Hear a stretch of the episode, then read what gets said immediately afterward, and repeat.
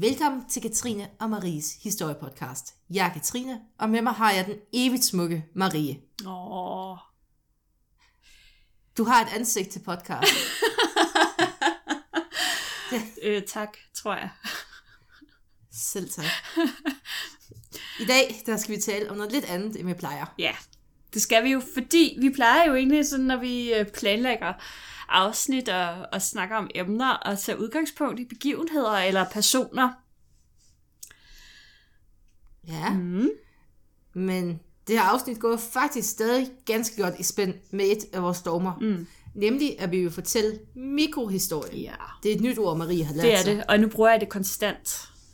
Hele tiden. Det er hendes nye yndlingsord. Det er det. Nej, en fin lille mikrohistorie. Marie, det er en pixiebog. Er du en lille mikrohistorie, hvad? Er du det? Altså, hvor vi fortæller en lille historie, der spiller med i den store historie. Yay. Yay. Ja. Eller i hvert fald nuancere den på en eller anden måde, ikke? Nej, Nå, vi fortæller den. okay. Ugens emne kan faktisk næsten ikke blive mere mikrohistorisk, hvis jeg har forstået definitionen rigtigt. Jeg er jo ikke historiker. Nej, det kan man godt mærke.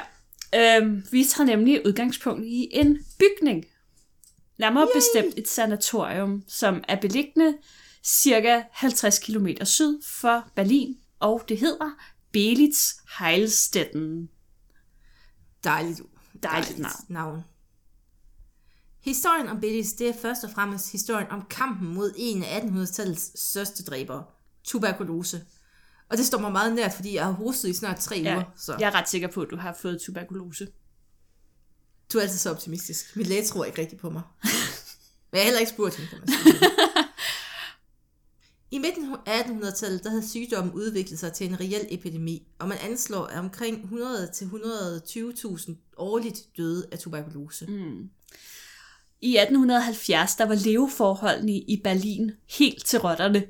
Der fandtes ikke øh, kloaksystemer. Det var sådan set meget normalt øh, i de fleste store byer i det her tidspunkt. Jeg ved ikke, om du kan huske, da vi snakkede om koleraepidemien i vores allerførste Åh, afsnit. Det er lang tid siden. Åh, det det, det var- kan være, vi skal lave det igen. Det kan være, at vi skulle tage koleraepidemien op igen. Nå, men det var jo blandt andet også, fordi man ligesom ikke havde de her kloaksystemer øh, til at aflede spildevand og Det er altså alt det der. Ja, fuldstændig. Øhm, det var en af årsagerne til, at, at forholdene var rigtig dårlige i Berlin også. Og de fattige folk, øh, der jo var flyttet ind til byerne i forbindelse med industrialiseringen, de blev stuet sammen i små, dårlige, fugtige boliger. Og her der kunne øh, sygdommene jo så få frit løb. Kolera har formentlig været en af dem, men tuberkulose, det var altså, som nævnt, den helt store dræber. Tuberkulose det er en lungesygdom, der foretages, øh, forsages af en bakterie, og den smitter helt vildt meget. De klassiske symptomer på sygdommen, det er blandt andet kronisk hoste, Katrine, ja, Ja, med blodigt opspyt, ikke nu. ikke nu, feber og vægttab. Mm? Jeg synes faktisk, at mine bukser sad lidt løst Ja. her forleden. Som en ekstra lille bonus, så kan ens organer også blive inficeret, og det gav så adgang til en helt ny palette af spændende symptomer. Fedt. Mm. Kaiser Wilhelm anden af Tyskland, han vidste godt, at det her ikke var super smart. Tuberkulosen var jo ved at tage livet af Berlins arbejdere, og dem skulle man ligesom have, for at man kunne holde det her fremskridt kørende. Mm. Det er lidt bøvlet at have maskiner, hvis man ikke har nogen til at betjene dem. Præcis. Så derfor i gang satte han en række projekter, der skulle forbedre sundhedstilstanden for borgerne i Berlin. Mm. Og en af de her ting, det var oprettelsen og etableringen af, ja, faktisk en række sanatorier, men blandt andet et spritnyt sanatorium for tuberkulosepatienter. I 1898, der købte den tyske regering en cirka 140 hektar stor bid skov af byen Belitz, som nævnt, øh, der, øh, der som nævnt øh, ligger cirka 50 km syd for Berlin. Og nu sidder du nok derhjemme og tænker, sanatorium. Hvordan er det lige, det adskiller sig fra et hospital? Og det er egentlig ganske simpelt. På altså et sanatorium, det er sat i verden kun til at helbrede én sygdom. Modsat et hospital, der skal tage hele paletten. Mm. Det er jo det. Vi havde jo også et tuberkulose-sanatorium nede ved Vejle. Ja. Der er min bedstemor og hendes søster arbejde. Spændende. Mega. Det kan være, at de kan nogle gode historier derfra. Der er blevet fortalt historier om, hvordan ribben blev fjernet, og sådan noget Ej. meget spændende. Ja. Jamen, der, der er ligesom, der hviler, og det er nok arven fra tuberkulosetiden, det der med, der hviler ligesom et eller andet særligt skær over den der sygdom, synes jeg. Øhm, så på en måde er lidt dyster og lidt romantisk, og det er sådan, det, øh, det er en underlig, det, det er lidt anderledes end med kolera, som bare er klamt. Eller pest, for den sags skyld. Man har ikke sådan det samme forhold til det. Nå, det her sted ved Belitz, det var det helt ideelle sted for behandling af tuberkulose, mente man. I dag der behandler vi jo sygdommen med antibiotika, den findes jo stadig og faktisk ved at blive mere og mere udbredt. Igen, desværre. Øh, men før man opfandt antibiotika, så var det en øh, så var muligheden, at man ja, nej, jeg prøver lige igen at sige noget, der giver mening her. Hvad er det? Så var den bedste behandlingsform faktisk frisk luft, masser af hvile og en særlig diæt. Indtil man begyndte at bygge sanatorier, der tog folk enten ned til den lune, fugtige luft ved Middelhavet, eller op i den rene, klare bjergluft, hvor man mente, at, eller følte, at symptomerne blev lindret. Det var jo selvfølgelig kun de rige, der havde råd til det her øh, og, og rejse ud og, og få lindret symptomerne. Men det ændrer sanatorierne på. Her får de fattige mulighed for at kunne blive behandlet, eller i hvert fald lindret. Området ved Bellis, det var omgivet af skov og frisk landluft. Altså det komplet modsatte til Berlins altså belumrede og forurenede luft. Og i 1902 slog man endelig dørene op for det her helt nye shiny sanatorium. Præcis. Billy Heilstetten, det var uden sammenligning det største tuberkulosesanatorium i Tyskland på det her tidspunkt. Fra 1902 til 1913, der voksede det med 6, eller fra 600 til 1320 sengepladser, og det var faktisk konstant øh, fuldt belagt i den her periode. Udover sanatoriebygningerne, der fandtes der boliger til personale, et gardneri, et vaskeri, en lille kirke, der i øvrigt både var indvidet til protestanter og til katolikker, så de kunne ligesom uh. begge to komme i kirke. Der var et vandtårn, så de var selvforsynende med vand. Der var en togstation, øh, som i øvrigt kom til at spille en rolle lidt senere, men det vender vi tilbage til. Og der var et kraftvarmeværk, der leverede strøm, varmt vand og damp Øh, og det var i øvrigt også det største øh, kraftvarmeværk i Tyskland på det her tidspunkt. I det hele taget så var øh, Beli Teilstetten faktisk ved at udvikle sig til sådan en helt lille øh, selvforsynende by i, i byen. En af de helt afgørende detaljer ved sanatoriet, det var de store terrasser. Her kunne man køre de syge ud i specielt fremstillede liggestole, og hvor de så kunne få alt den friske luft, som behandlingen foreskrev. Et gennemsnitligt behandlingsforløb det foreskrev 6 timer ude i den friske luft i omkring 90 dage. Og dertil kom selvfølgelig også den specielt designede diæt. Ja. De fleste af de her patienter på Belitz, de har nok haft sådan et lidt ambivalent forhold til, til opholdet. På den ene side, der var man jo syg og indlagt og underlagt nogle meget strikse regler, og, altså hvornår øh, man skal spise, hvornår man skal hvile, hvornår man skal dit og datten.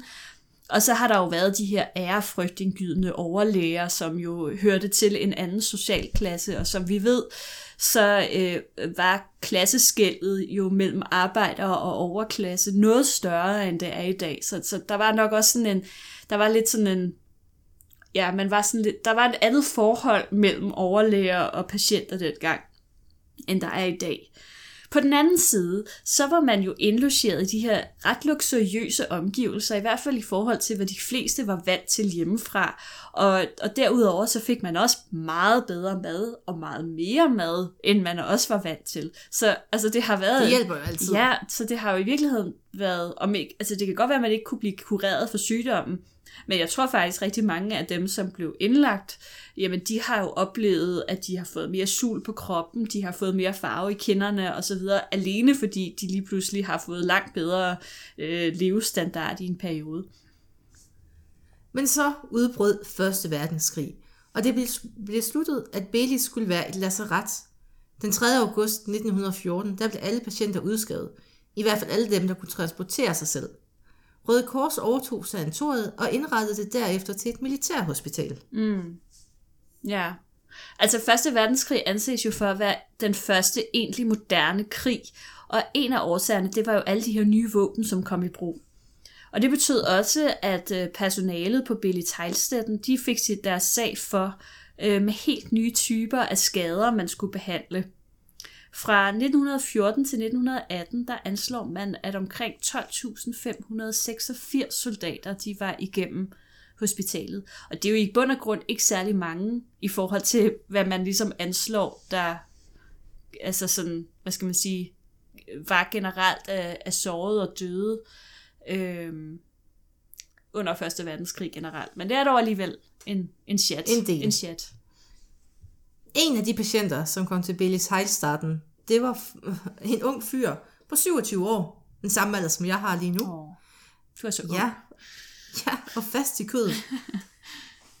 Modsat mig hed den unge patient Adolf Hitler. Uh. Hitler han havde, som så mange andre unge mænd, meldt sig entusiastisk til den her krig. Og efter bare 10 ugers træning, så blev hans regiment sendt til fronten og direkte ind i slaget ved Ypres i oktober 1914. Dejligt slag.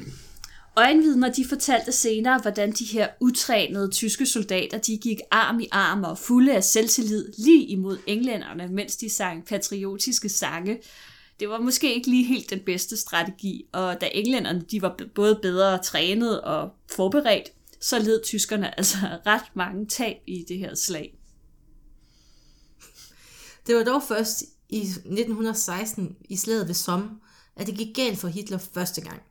Han blev ramt af granatsplinter, som borede sig ind i hans ben, og det var som følge af dette, at han blev sendt til Belis Heilstaden. Mm, og her var Stetten. Stetten, ja, der er to prikker over A'et.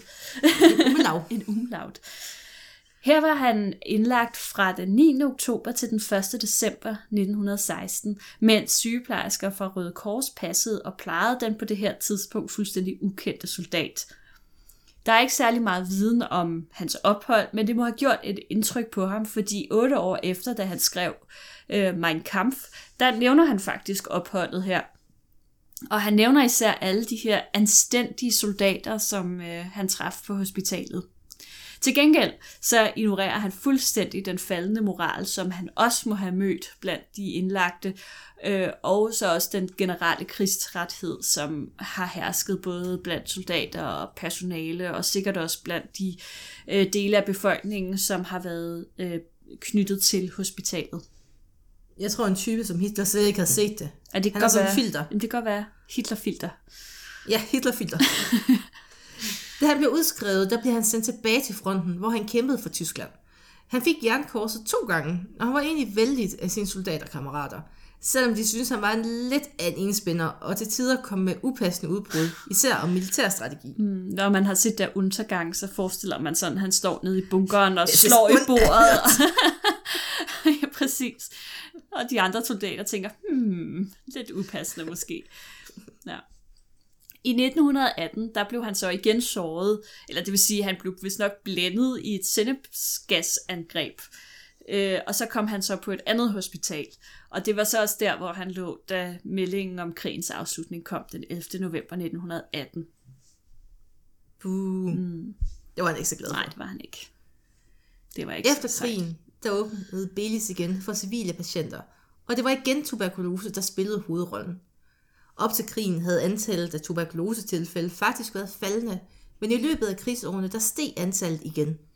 I 1925 der var Belitz igen fuldt belagt med tuberkulosepatienter. I løbet af 1920'erne der udvidede man også sanatoriet yderligere, så man fik sin egen slagter, bager, og derudover så var man også selvforsynende med grøntsager. Og godt det samme, for der gik ret meget mad til at bespise de ca. 1600 patienter og det tilhørende personale. En optegnelse viser, at der på en uge blev spist 721 store brød, 25 svin, 4-8 okser og 12,5 ton kartoffel. Det er ret vildt. Det er alligevel en Det er del. meget, det er meget kartoffel. En af specialiteterne på Belitz, det var en meget fedtholdig pølse. Mm. Der var udviklet specielt til tuberkulosepatienter, som fik det på recept. Det er så Pølse på recept simpelthen. pølse på recept. Det er, en, det er en behandling, jeg kan forstå. Ja. En indlagt arbejder fra Thüringen, han skrev hjem og fortalte, at portionerne, de fik serveret, svarede til, hvad en hel familie normalt øh, spiste til et aftensmåltid. Han tilføjede også, at en overlæge havde sagt, at man forventede, man fortsatte med diæten, når man kom hjem, og han kunne jo så bare konstatere, at den her overlæge tydeligvis ikke anede, hvor mange penge til mad en almindelig arbejderfamilie havde, og det er igen også det der skæld mellem overklasse og arbejder, altså som simpelthen var så stort, at ja, det, det var ret ja. langt ude. Men pølseglæden, den var jo ikke ved. Nej. Da 2. verdenskrig brød ud, så skulle man igen bruge militærhospitaler. Og igen blev Belich Heilichstetten med Umelaug mm. udpeget. Måske var det Hitlers egen erfaring med at være patient på stedet, at der gjorde udslaget. Ja. Spørgsmålstegn. Måske. Det kan være. Han havde jo været ganske glad ved det. Der er faktisk ikke så... Og pølsen. Og pølsen. Det kan være, det var pølsen, der gjorde udslaget. Ja. så en ding, har han tænkt. Der er faktisk ikke så forfærdeligt mange historier fra tiden under 2. verdenskrig. Øhm, men i april 1945, der lå hospitalet på de sovjetiske troppers rute frem mod Berlin. Den 7. april, der beordrede Hitler Walter Wenck, Det lyder bare som det et børnerib. Hitler Walter Wenck. Hitler Walter Wenck. Walter Wenck. Mm. Øh, Walter Wenck, han var øverstkommanderende for den 12. armé. armé. I øvrigt er det jo øh, en af årsagerne til Hitlers fredes, øh, berømte vredesudbrud i, øh, i der undergang. Nå, øh, men øh, altså Hitler han beordrede Walter Wenck og den 12. armé til at igangsætte et modangreb mod øh, eller på den røde hær. Og i dagene omkring den 12. april, der dannede Belitz faktisk rammen om kampe, øh, kampene mellem de her to herrer. Wenck han indså, at det ikke nyttede at kæmpe imod den røde her. Og den 27. april om aftenen, der meldte han så ind til Hitler, at de havde trukket sig tilbage. Han fik sat 3.000 såret på et tog, herunder de patienter, der kunne gå hen til togstationen selv, og sendte dem afsted til et amerikansk kontrolleret område. Mm. Det var, Fordi han vurderede, at to under, så var amerikanerne nok det mindste. det var det. Det var alligevel bedre, end at blive taget til fange af den røde her. Og det var jo så i øvrigt den togstation, der var det jo praktisk, at der var en togstation ved Billit, som han kunne bruge i det, til det her så. Afsted. Hvad var det med tyskerne og togstationer til lejre og hospitaler? Ja, det, øh, det var de store fan af. Der skal jo være nem infrastruktur til, til det. I foråret 1945, der erobrede russerne altså Billy Teilstetten, og det blev faktisk på det her tidspunkt øh, den største russiske erobring på, på tysk jord. Øh, Det blev et meget vigtigt militærhospital for den røde her i sådan krigens øh, sidste dage, og også lige tiden derefter, hvor der jo stadig var lidt træfninger og så videre. Øhm, og efter delingen af Tyskland efter krigen, så kom Billy Teilstetten faktisk til at ligge i Østtyskland, og det forblev et sovjetisk hospital helt frem til 1994. Vi skruer tiden nogle år tilbage. Igen. Eller ikke i forhold til, hvad Marie lige har sagt. Det er sådan en Ja. tidsparadoks, hun har lagt ind i manuskriftet. Fra Vi skruer tiden 1994... tilbage til mit fødselsår. Ja. 1990. Wow, du er så ung. I november 1989, der var Berlinmuren faldet, og den tidligere leder af Østtyskland, Erik Honecker, han havde problemer. Fordi der var en- rigtig mange mennesker, der var efter ham. Og fordi han var meget syg af kræft. Jeg ved ikke helt, hvad der var værst. Det var sådan, Ja, det, jeg synes, det lyder umiddelbart bare som om, det var noget rigtig shit at være Erik Honecker lige på det tidspunkt. det, var, det, var, det var en sådan udfordrende periode i Erik Honeckers liv. det må man sige. Ægteparet Honecker, de var egentlig blevet placeret i husarret. Men blandt andet på grund af hans dårlige helbred, der blev det besluttet at flytte dem til Billis Heilichstetten, fordi at det var stadig under sovjetisk kontrol. Ikke sådan, Og det, var, og det var et hospital, hvor at han ligesom kunne få lidt hjælp til sin kræftsygdom. Ja. Ikke han kunne få mindst. noget pøls. Han kunne få noget pøls. Her blev de øh, indlogeret i tre værelser i en tidligere overlægebolig, og de levede isoleret og ret primitivt i forhold til, hvordan de tidligere havde levet som, som ja, Østtysklands øh, højst placerede familie, hvis man kan sige det. Et øjenvidne besøgte dem og fortalte øh, senere, at øh, huset står under store gamle træer, og det værelse, jeg kom ind i, var så mørkt, at et lysstofrør var tændt hele dagen. De havde ikke indrettet sig, og det gamle tapet øgede det dystre indtryk. Ægteparet havde medbragt fem kufferter, men der var ikke nogen klædeskabe. Lægen kom på besøg hver dag, og hans hvide kittel hang i garderoben. Ægteparet kan gå tur i hospitalets park i følgeskab med to soldater. Soldaterne de skal sikre parret mod både journalister og angreb fra øvrige personer. Det var generelt ikke nemt at være ikoniker efter murens fald. Og det blev heller ikke lettere, efter det kom frem, at han personligt havde bedt vagter om at skyde på dem, der forsøgte at krydse Berlinmuren den aften, den faldt. Mm. Det er ikke som at få den bedste sådan, public relation. Nej, det er ikke så skidesmart. Men af alle mennesker i den her verden, der var det faktisk den sovjetiske leder Gorbachev, som kom Honecker til hjælp. Og det gjorde han, selvom den meget reformvældige Gorbachev, han egentlig ikke rigtig kunne udstå Erik Honecker. Nej, de var ikke Det var ikke det bedste forhold. Nej, de, øh, jeg, tror, jeg tror egentlig, uden at nu er det jo dig, der mest sådan er ekspert i, i det her nyere tids historie og sådan noget, men mit indtryk er lidt, at, at Honecker måske var sådan lidt mere konservativ kommunist, end Gorbachev var. Så det var måske også sådan Jamen altså, lidt det. Gorbachev, han var altså også... Altså, mine følelser for Gorbachev, de er blandet. det, det vil jeg jo også indrømme. Jeg. Ja. altså, det han udmærkede sig ved, det, ved, det var, at han var så udulig, at han fik Sovjetunionen til at kollapse, ja. Ja, okay. i min optik. Ja. Jeg kan huske, min, jeg havde jo russisk i gymnasiet, og jeg tror faktisk, at, at min russisk lærer, hun havde lidt et ømt punkt for Gorbachev. Jeg, jeg mindes, at vi så et, øh, en dokumentar om ham, og at hun talte sådan meget varmt om ham, og, og hældte det her med, hvordan han ligesom var blevet øh, behandlet efter øh, Sovjetunionens fald, og så videre, at, at det var lidt synd for ham. Ja, ja, 100 procent. Altså, der kan vi også være enige. Mm. Men altså, stadigvæk, han var lidt udulig, Ja. i min optik. Ja. Men Honecker og, Honecker og konen, de vil til unionen. Hvad? Nå. Øh, det er så det var sjov, dybt. jeg er, når jeg improviserer. Nå, Totalt lols. totalt altså. Den 13. marts 1991, der landede der en sovjetisk flyvemaskine på Belitz, øh, altså inde på selve hospitalsgrunden. Og i ly af mørket, der flygtede ægteparet Honecker til Moskva.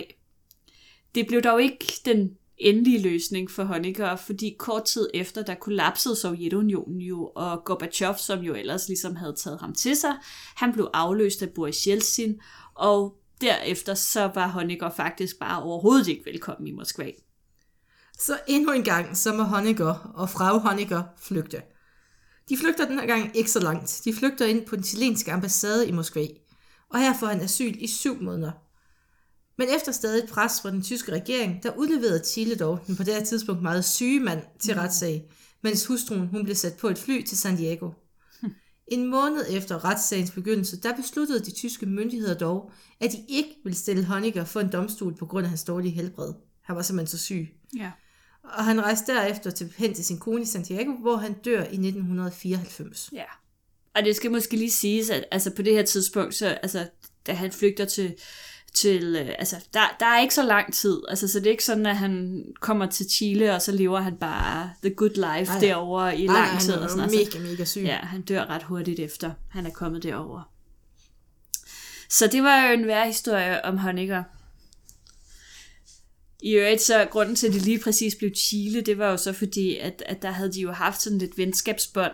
Øhm, Ligesom Pia Rav. ja, kan man sige. Det er egentlig... Det er Jeg egentlig ved ikke, hvorfor jeg kom til at tænke på hende. nej, men det...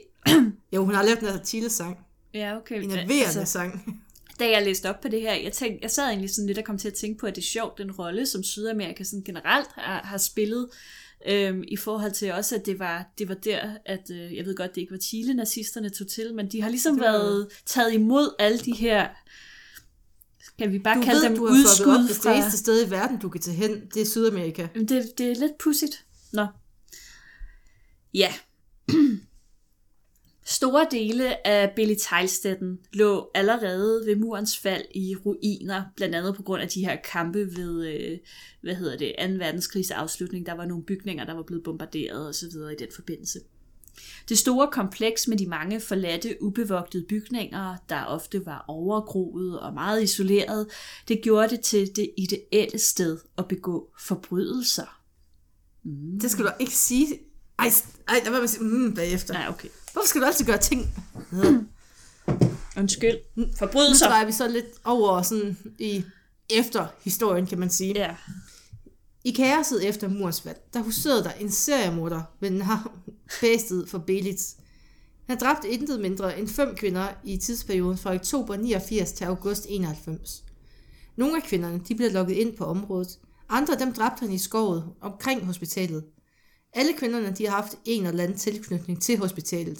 Der var en hustru til en af lægerne, mm. men derudover så var der ikke rigtig noget motiv. Han var bare, han var bare crazy. Altså, åbenbart. Nå. Og i øvrigt, så, da jeg googlede ham, så viser det sig, at øhm, han sidder jo i fængsel af gode grunde. Øh, og, men han har så øh, skiftet navn til Beate, og vil nu være kvinde, hvilket på en eller anden måde... for Belitz. Ja, ja. Det, er sådan, altså, det er sådan lidt pudsigt det der med, at han har slået alle de her kvinder ihjel, og nu vil han sådan selv være kvinde, og så vil han selvfølgelig også flyttes over i et kvindefængsel. Og man, og man er sådan lidt i vildred i Tyskland om, hvor meget man ligesom skal acceptere, fordi manden er ligesom kvindemorder. Det er måske ikke så smart at sætte ham over i et kvindefængsel. På den anden side, så vil man jo også gerne være tolerante og sige, jamen selvfølgelig vil vi gerne acceptere, at du ikke længere er en mand, men er en kvinde, og så videre. Så, nå, det er en helt anden systemet. det er en helt anden historie, som er sådan lidt... Det, det er et meget moderne problem, kan man sige. Det, det havde man ikke i gamle dage, sådan et... Eller det passer faktisk ikke helt. Nå, det er en anden historie. Det, jeg tror, det var ikke Vi- sket i tugthus. Vi er gået ud af en tangent. Jamen, der er faktisk en morhistorie, men øh, en, en, en kvindelig morder, som så øh, blev mand i løbet af tiden, hun var i fængsel og så videre. Fra, fra 1800-tallet i Danmark. Marie, jeg synes ligesom... Den kan, vi tage, den kan vi tage en anden, en anden dag. I 2008, der dannede Belis øh, Heilstatten igen rammerne om et grusomt mor. En fotograf ville gerne lave et fotoshoot i hospitalets forladte operationsstue, og han hyrede en ung kvindelig model ind til det her job. Efter billederne de var blevet taget, så tog han hende med hen til Portnerhuset, som også var en af de her tidligere lejligheder, personalelejligheder, der var tilknyttet på, eller der lå inde på selve hospitalsområdet. Og øh, der slog han hende ihjel, og så hyggede han sig med, med livet. Rigtig dejligt. du har skrevet noget andet i manuskriptet. Jeg tvinger dig til at sige det. Han havde sex med livet. Godt. Vi skal til at øve... Du skal til at øve dig i at sige ordene. Ja. Ligesom P-ordet. Penis. Hvis man skal have Marie til at grine, så skal man bare hen til at sige penis. Du kan slet ikke. Nej. Marie, rødmer du? Lidt. Nå. Nå. Det her område, hele misæren med tuberkulosepatienter, sårede og døde soldater, Hitler, grumme mor, Erik Honecker, alle de her ting, de har så gjort stedet til lidt af en attraktion. Der bliver fortalt spøgelseshistorier, og sådan, det er hjemmesøgt, og det er jo blevet sådan en turistattraktion. Mm. Især for urban explorers, som sådan mere eller mindre lovligt udforsker de her gamle bygninger. Ja. Efter et, øh, et dødsfald i forbindelse øh, med de her Urban Explorers, der var simpelthen en af dem, som faldt igennem et rækværk. Bygningerne er jo i utrolig dårlig stand, mange af dem. Så har man øh, gjort ekstra ud af sikkerheden, når man har lukket det meste af. Stedet er dog stadig, hvis ikke endnu mere, øh, populært. Øh, så jeg ved ikke, om vi skal tage dig ned og øh, undersøge det selv, eller hvad? Om du er frisk Nej. på det? Nej, det er du ikke frisk på. Jeg gider Kræften ikke. ikke derned. Du skal ikke lokke mig derned. Du har lige fortalt mig, hvordan folk bliver lukket ned og myrdet. Ja, det er Så prøver du at lokke mig derned. Mm, Du skal ikke være bange for mig, Katrine. Hvis jeg skal, hvis jeg skal afmelde sådan, Marie, kan lige sige penis, og så, jeg sige, så løber jeg.